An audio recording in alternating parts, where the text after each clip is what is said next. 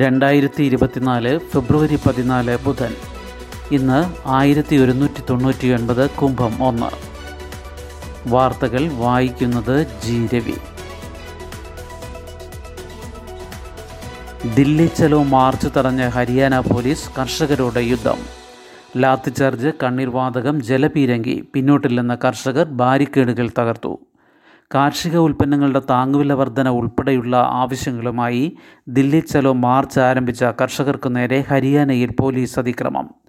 Cement തുറപ്പിച്ച ബാരിക്കേഡുകളും മുള്ളുകമ്പികളും മണൽച്ചാക്കുകളും അള്ളും വരെ ഉപയോഗിച്ച് മാർഗതടസ്സം സൃഷ്ടിച്ച പോലീസ് കർഷകരെ പിരിച്ചുവിടാൻ കണ്ണീർവാതകവും ജലപീരങ്കിയും പ്രയോഗിച്ചു. ഡ്രോൺ വഴിയും കണ്ണീർവാതകം പ്രയോഗിച്ചെന്നാണ് വിവരം. 3 മാധ്യമ പ്രവർത്തകരടക്കം 22 പേർക്ക് പരിക്കേറ്റു. ട്രക്കുകളിലും ട്രാക്ടറുകളിലും നടന്നുമെത്തിയ ആയിരക്കണക്കിന് കർഷകരെ ഹരിയാന പഞ്ചാബ് അതിർത്തിയിലുള്ള ശംഭു, ഫത്തേബാദ്, ജിൻഡ് എന്നിവിടങ്ങളിലാണ് തടഞ്ഞത്. ഡൽഹിയിൽ നിന്ന് 231 കിലോമീറ്റർ അകലെയുള്ള ശംഭുവിലായിരുന്നു അതിക്രമം ഏറ്റവും രൂക്ഷം. വാഹനങ്ങൾ പോലീസ് പിടിച്ചെടുത്തു. ജിന്ദിലുൾപ്പെടെ ലാത്തിചാർജ് നടത്തി. പലയിടത്തും കർഷകർ ട്രാക്ടറുകൾ ഉപയോഗിച്ച് ബാരിക്കേഡുകൾ തകർത്തു. രാത്രി സംസ്ഥാന അതിർത്തിയിൽ തന്നെ തങ്ങാനും കേന്ദ്ര സർക്കാരുമായുള്ള ചർച്ചകളുടെ ഫലം അറിഞ്ഞ ശേഷം തുടർ നീക്കം നടത്താനുമാണ് സമരക്കാരുടെ തീരുമാനം. 15 ജില്ലകളിൽ ഹരിയാന സർക്കാർ നിരോധനാജ്ഞ പ്രഖ്യാപിച്ചു. 6 മാസത്തേക്കുള്ള ഭക്ഷ്യസാധനങ്ങളും ഡീസലും കരുതിയിട്ടുണ്ടെന്നും ആവശ്യങ്ങൾ അംഗീകരിക്കാതെ പിന്നോട്ടില്ലെന്നും സംയുക്ത കിസാൻ മോർച്ച അറിയിച്ചു. ഇവരുമായി ഇന്നോ നാളെയോ വീണ്ടും ചർച്ച നടക്കും. 2021 കർഷക സമരം പിൻവലിക്കുമ്പോൾ സർക്കാർ നൽകിയ ഉറപ്പുകൾ പാലിക്കണമെന്നാവശ്യപ്പെട്ടാണ് കർഷകരുടെ മാർച്ച്. അതിക്രമത്തെ അപലപിച്ചും ആവശ്യങ്ങൾ ഉന്നയിച്ചും നേതാക്കൾ പ്രധാനമന്ത്രിക്ക് കത്തയച്ചു. കർഷകരെ തടയാൻ പാടില്ലെന്ന് ഹൈക്കോടതി. കർഷകരെ തടയരുതെന്നും അവർക്ക് ഹരിയാനയിലൂടെ കടന്നു പോകാൻ അവകാശമുണ്ടെന്നും പഞ്ചാബ് ഹരിയാന ഹൈക്കോടതി ചൂണ്ടിക്കാട്ടി. വിഷയം ചർച്ചയിലൂടെ പരിഹരിക്കാൻ നിർദ്ദേശിച്ച് കേന്ദ്ര സംസ്ഥാന സർക്കാരുകൾക്ക് നോട്ടീസ് അയച്ചു. വായ്പാ പരിധി നാളെ കേന്ദ്ര കേരള ചർച്ച. ചർച്ചയിലൂടെ പ്രശ്നപരിഹാരം നിർദ്ദേശിച്ചത് സുപ്രീം കോടതി. കേരളത്തിൻ്റെ വായ്പാ പരിധി സംബന്ധിച്ച തർക്കം പരിഹരിക്കാൻ കേന്ദ്ര സംസ്ഥാന സർക്കാരുകൾ തമ്മിൽ നാളെ വൈകിട്ട് 4-ന് ചർച്ച. കേരളത്തിൻ്റെ ഹർജി പരിഗണിച്ച സുപ്രീം കോടതി ചർച്ചയിലൂടെ പ്രശ്നപരിഹാരത്തിന് ശ്രമിക്കാൻ നിർദ്ദേശിച്ചതനുസരിച്ചാണ് നടപടി. ധനമന്ത്രി കെ എൻ ബാലഗോപാലിൻ്റെ നേതൃത്വത്തിലാകും കേരള സംഘമെത്തുക. കേന്ദ്ര ധനമന്ത്രിയുമായി സംസ്ഥാനത്തെ ഉദ്യോഗസ്ഥർ ചർച്ച നടത്തുന്നതിനെക്കുറിച്ചാണ് കോടതി സൂചിപ്പിച്ചതെങ്കിലും നിർമ്മല സീതാരാമൻ പങ്കെടുക്കുമോ എന്ന് വ്യക്തമല്ല. ചർച്ചയുടെ ഫലം 19-ന് അറിയിക്കുന്നതിൻ്റെ അടിസ്ഥാനത്തിലാകും കോടതിയിലെ തുടർ നടപടികൾ. വായ്പാ പരിധി സംബന്ധിച്ച 2 കേന്ദ്ര ഉത്തരവുകൾ ഉടൻ സ്റ്റേ ചെയ്യണമെന്ന കേരളത്തിൻ്റെ ഇടക്കാല ആവശ്യമാണ് ജഡ്ജിമാരായ സൂര്യകാന്ത്, KV വിശ്വനാഥൻ എന്നിവരുടെ ബെഞ്ച് പരിഗണിച്ചത്. തിരഞ്ഞെടുപ്പ് വരുന്നത് കണക്കിലെടുത്ത് ഉടനെ തീരുമാനമെടുക്കണമെന്നും ഇല്ലെങ്കിൽ പ്രൊവിഡൻറ്റ് ഫണ്ട് വിതരണം ഉൾപ്പെടെ പ്രതിസന്ധിയിലാകുമെന്നും കേരളത്തിനു വേണ്ടി കപിൽ സിബൽ വാദിച്ചു. കിഫ്ബിയും പെൻഷൻ കമ്പനിയും എടുത്ത വായ്പകളെ സംസ്ഥാനത്തിൻ്റെ കടമെടുപ്പ് പരിധിയിൽ ഉൾപ്പെടുത്തിയതിൽ കേന്ദ്രം വിട്ടുവീഴ്ചയ്ക്ക് തയ്യാറാകുമെന്ന പ്രതീക്ഷയിലാണ് കേരളം.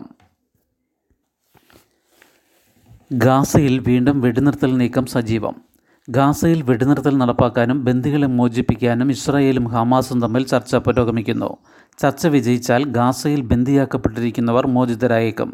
ഖത്തർ, US, ഈജിപ്ത് എന്നീ രാജ്യങ്ങൾ മുൻകൈയെടുത്താണ് അനുരഞ്ജന നീക്കം. നേരത്തെ ഇതിനായി നടത്തിയ ശ്രമങ്ങൾ ഇസ്രായേലിൻ്റെയും ഹമാസിൻ്റെയും കടുംപിടുത്തം കാരണം പരാജയപ്പെടുകയായിരുന്നു. ഇസ്രായേൽ രഹസ്യാന്വേഷണ സംഘടനയായ മൊസാദിൻ്റെ തലവൻ ഡേവിഡ് ബർണിയയുടെ നേതൃത്വത്തിലുള്ള സംഘം ചർച്ചയ്ക്കായി കൊയ്റോയിലുണ്ട്. തൽക്കാലം 6 ആഴ്ച വെടിനിർത്തൽ നടപ്പാക്കാനാണ് ശ്രമിക്കുന്നത്. തടവിലാക്കിയ പലസ്തീനികളെ മോചിപ്പിക്കുന്നതിന് പകരമായി ബന്ദികളെ വിട്ടയക്കുകയും ഉന്നത ഹമാസ് നേതാക്കളെ മറ്റ് രാജ്യങ്ങളിലേക്ക് പോകാൻ അനുവദിക്കുകയും ചെയ്യുന്ന 2 മാസത്തെ വെടിനിർത്തലിനാണ് ഇസ്രായേൽ നിർദ്ദേശിച്ചതെന്ന് അറിയുന്നു. എന്നാൽ ഇത് ഹമാസ് നിരസിച്ചു. പകരം ബന്ദികളുടെ മോചനത്തിന് 3 ഘട്ടമായി 45 ദിവസം നീളുന്ന പദ്ധതിയാണ് അവർ മുന്നോട്ട് വച്ചത്. ഇസ്രായേൽ സേനയെ സമ്പൂർണ്ണമായി പിൻവലിക്കണമെന്നും ഹമാസ് ആവശ്യപ്പെടുന്നു. അതേസമയം ഗാസയിലെ വർദ്ധിച്ചുവരുന്ന മരണസംഖ്യയിൽ ആശങ്ക രേഖപ്പെടുത്തി UN രക്ഷാസമിതി അടിയന്തര യോഗം ചേർന്നു. ഇസ്രായേൽ, യുക്രൈൻ, തായ്വാൻ എന്നീ രാജ്യങ്ങൾക്കായി US സെനറ്റ് $9,530 കോടി സഹായ പാക്കേജ് പ്രഖ്യാപിച്ചു. ഇതിനിടെ കഴിഞ്ഞ ദിവസം തെക്കൻ ഗാസയിലെ റഫയിൽ 2 ബന്ദികളെ മോചിപ്പിക്കാനായി ഇസ്രായേൽ നടത്തിയ വ്യോമാക്രമണത്തിൽ കൊല്ലപ്പെട്ട പലസ്തീൻകാരുടെ എണ്ണം 74ആയി. തങ്ങളുടെ 2 മാധ്യമപ്രവർത്തകർക്ക് വ്യോമാക്രമണത്തിൽ പരിക്കേറ്റതായി അൽ ജസീറ ചാനൽ അറിയിച്ചു. ജോർദാനിലെ അബ്ദുള്ള രാജാവ് വിമാനത്തിൽ ഗാസയ്ക്ക് മുകളിലൂടെ പറന്ന് മരുന്നുകളും അവശ്യസാധനങ്ങളും വിതരണം ചെയ്തു. സൈനിക യൂണിഫോമിലെത്തിയ അദ്ദേഹം വിമാനത്തിൽ നിന്ന് ഇവ താഴേക്കിടുന്ന വീഡിയോയും പുറത്തു വന്നിട്ടുണ്ട്. കഴിഞ്ഞ ഡിസംബറിൽ രാജാവിൻ്റെ രണ്ടാമത്തെ മകൾ സൽമ രാജകുമാരിയും സമാന ദൗത്യത്തിൽ ഏർപ്പെട്ടിരുന്നു. വെടിനിർത്തൽ നടപ്പാക്കുന്നത് സംബന്ധിച്ച് US പ്രസിഡന്റ് ജോ ബൈഡനുമായി ചർച്ചയ്ക്കായി തുടർന്ന് രാജാവ് വാഷിംഗ്ടണിലേക്ക് പോയി. ബിലാവൽ പിന്മാറി, ഷെരീഫ് പ്രധാനമന്ത്രിയാകും. PPP പിന്തുണയ്ക്കും, മന്ത്രിസഭയിൽ ചേരില്ല.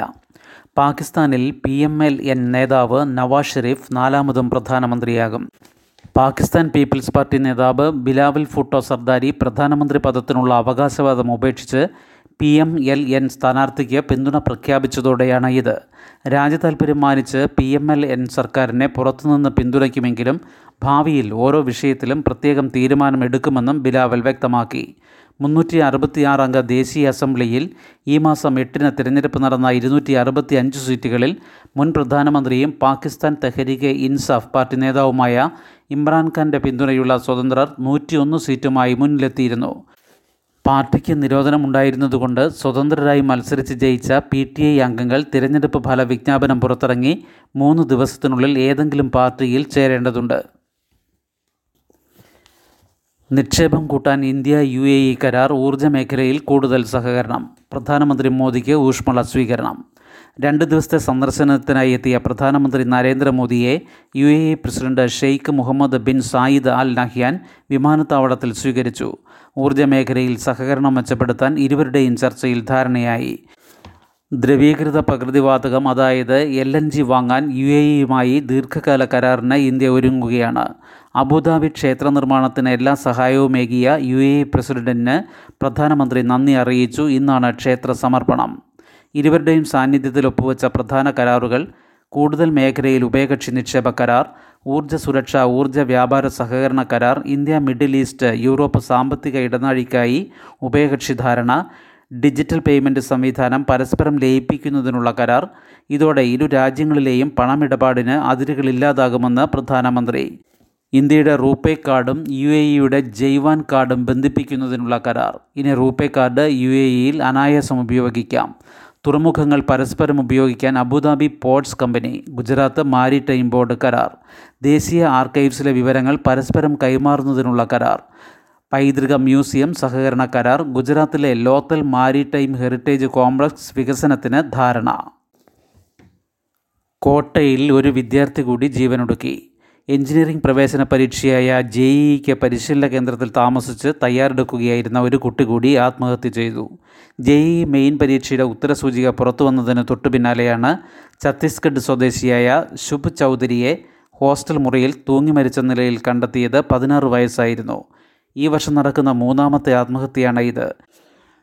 2 വർഷമായി കോട്ട ജവഹർ നഗറിലെ ഹോസ്റ്റലിൽ നിന്ന് പഠിക്കുകയായിരുന്നു. മാതാപിതാക്കൾ വിളിച്ചിട്ട് ഫോണിൽ കിട്ടാതെ വന്നതോടെയാണ് ഹോസ്റ്റൽ വാർഡൻ പരിശോധന നടത്തിയത്. ജനുവരിയിൽ UP സ്വദേശികളായ നിഹാരിക സിംഗ്, മുഹമ്മദ് സെയ്ദ് എന്നിവർ ജീവനൊടുക്കിയിരുന്നു. സമ്മർദ്ദം കാരണം കഴിഞ്ഞ വർഷം മാത്രം കോട്ടയിൽ 26 വിദ്യാർത്ഥികൾ ജീവനൊടുക്കി. രാജ്യമെമ്പാടും നിന്നായി 2.5 ലക്ഷത്തോളം പേരാണ് കോട്ടയിൽ എഞ്ചിനീയറിംഗ് മെഡിക്കൽ പ്രവേശന പരീക്ഷയുടെ തയ്യാറെടുപ്പിനായി എത്തുന്നത്. ബേലൂർ മഖനയ്ക്കൊപ്പം ഒരു ആന കൂടി 3ാം ദിവസവും പിടികൊടുത്തില്ല. ദൗത്യത്തിൽ 4 കുങ്കിയാനകളും 7 ദ്രുതകർമ്മ സംഘങ്ങളും ഉൾപ്പെടെ 200 വനം വകുപ്പ് ജീവനക്കാർ. കർഷകനെ വീട്ടിലേക്ക് പിന്തുടർന്നെത്തി ചവിട്ടിക്കൊന്ന മോഴയാന ബേലൂർ മഖനയെ പിടികൂടാനുള്ള വനം വകുപ്പിൻ്റെ 3ാം ദിവസത്തെ പരിശ്രമവും പരാജയം. ഡ്രോൺ ദൃശ്യങ്ങളിൽ ആനയുടെ സാന്നിധ്യം വ്യക്തമായെങ്കിലും മയക്കുവെടി വയ്ക്കാനുള്ള അനുകൂല സാഹചര്യം ലഭിച്ചില്ല. ബേലൂർ മഖനയ്ക്കൊപ്പം മറ്റൊരു മോഴയാനയുള്ളതായും വ്യക്തമായി. കാടിൻ്റെ ഭൂപ്രകൃതിയും മോഴയാനയുടെ ആക്രമണത്വരയുമെല്ലാം ദൗത്യത്തെ പ്രതിസന്ധിയിലാക്കുകയാണെന്ന് വനപാലകർ പറഞ്ഞു. ഇരുമ്പുപാലം കോളനിക്കും മണ്ണുണ്ടി കോളനിക്കുമിടയിലായി ആനയുടെ 20 മീറ്റർ സമീപത്ത് വരെ ദൗത്യസംഘം ഇന്നലെ എത്തിയിരുന്നു. 4 കുങ്കിയാനകളും 7 ദ്രുതകർമ്മ സംഘാംഗങ്ങളും ഉൾപ്പെടെ 200 വനം വകുപ്പ് ജീവനക്കാർ ദൗത്യത്തിൽ പങ്കെടുക്കുന്നുണ്ട്. സംഘർഷാവസ്ഥ നിലനിൽക്കുന്നതിനാൽ തിരുനെല്ലി പഞ്ചായത്തിലെ ബേഗൂർ, ചേരൂർ, ബാവലി വാർഡുകളിൽ 144 പ്രഖ്യാപിച്ചിരിക്കുകയാണ്. സ്ഥലത്ത് വൻ പോലീസ് സന്നാഹവും നിലയുറപ്പിച്ചിരുന്നു. ആനയെ പിടികൂടാത്തതിൽ വയനാട്ടിൽ പ്രതിഷേധം പടരുകയാണ്. ഇന്നലെ കർഷക സംഘടനകൾ ജില്ലയിൽ ഹർത്താൽ നടത്തി. മാലിന്യം തള്ളൽ ശിക്ഷ 50,000 രൂപ വരെ 1 വർഷം വരെ തടവ്. മാലിന്യ സംസ്കരണവുമായി ബന്ധപ്പെട്ടുള്ള കുറ്റകൃത്യങ്ങൾക്കുള്ള പരമാവധി ശിക്ഷ 50,000 രൂപ പിഴയും 1 വർഷം വരെ തടവും നിശ്ചയിക്കുന്ന 2024 കേരള പഞ്ചായത്തി രാജ് ആക്ട്, 2024 കേരള മുനിസിപ്പാലിറ്റി ഭേദഗതി ബില്ലുകൾ നിയമസഭ പാസാക്കി. തദ്ദേശ സ്ഥാപന സെക്രട്ടറിമാർക്ക് വ്യാപകമായ അധികാരങ്ങളാണ് ബില്ലിലൂടെ നൽകുന്നത്. മാലിന്യ സംസ്കരണവുമായി ബന്ധപ്പെട്ട ചുമതലകൾ പൂർണ്ണമായും സെക്രട്ടറിമാർക്കായിരിക്കും. മാലിന്യം വലിച്ചെറിയുന്നതിനെതിരെ സെക്രട്ടറിക്ക് ചുമത്താവുന്ന തത്സമയ പിഴത്തുക 5,000 രൂപയാക്കി വർദ്ധിപ്പിച്ചു. പിഴ അടച്ചില്ലെങ്കിൽ പൊതുനികുതി കുടിശ്ശികയായി കണക്കാക്കും. യൂസർ ഫീസ് അടച്ചില്ലെങ്കിൽ തദ്ദേശ സ്ഥാപനത്തിൽ നിന്നുള്ള മറ്റു സേവനങ്ങൾ തടയാൻ സെക്രട്ടറിമാർക്ക് അധികാരമുണ്ടെന്നും വ്യവസ്ഥ ചെയ്യുന്നു. മാലിന്യം സ്വീകരിക്കുന്നതിനും നിർമ്മാർജ്ജനത്തിനും മതിയായ സംവിധാനവും സൗകര്യവും ഏർപ്പെടുത്തണമെന്ന് പ്രതിപക്ഷ അംഗങ്ങൾ ആവശ്യമുന്നയിച്ചു. ശുഭദിനം. നന്ദി.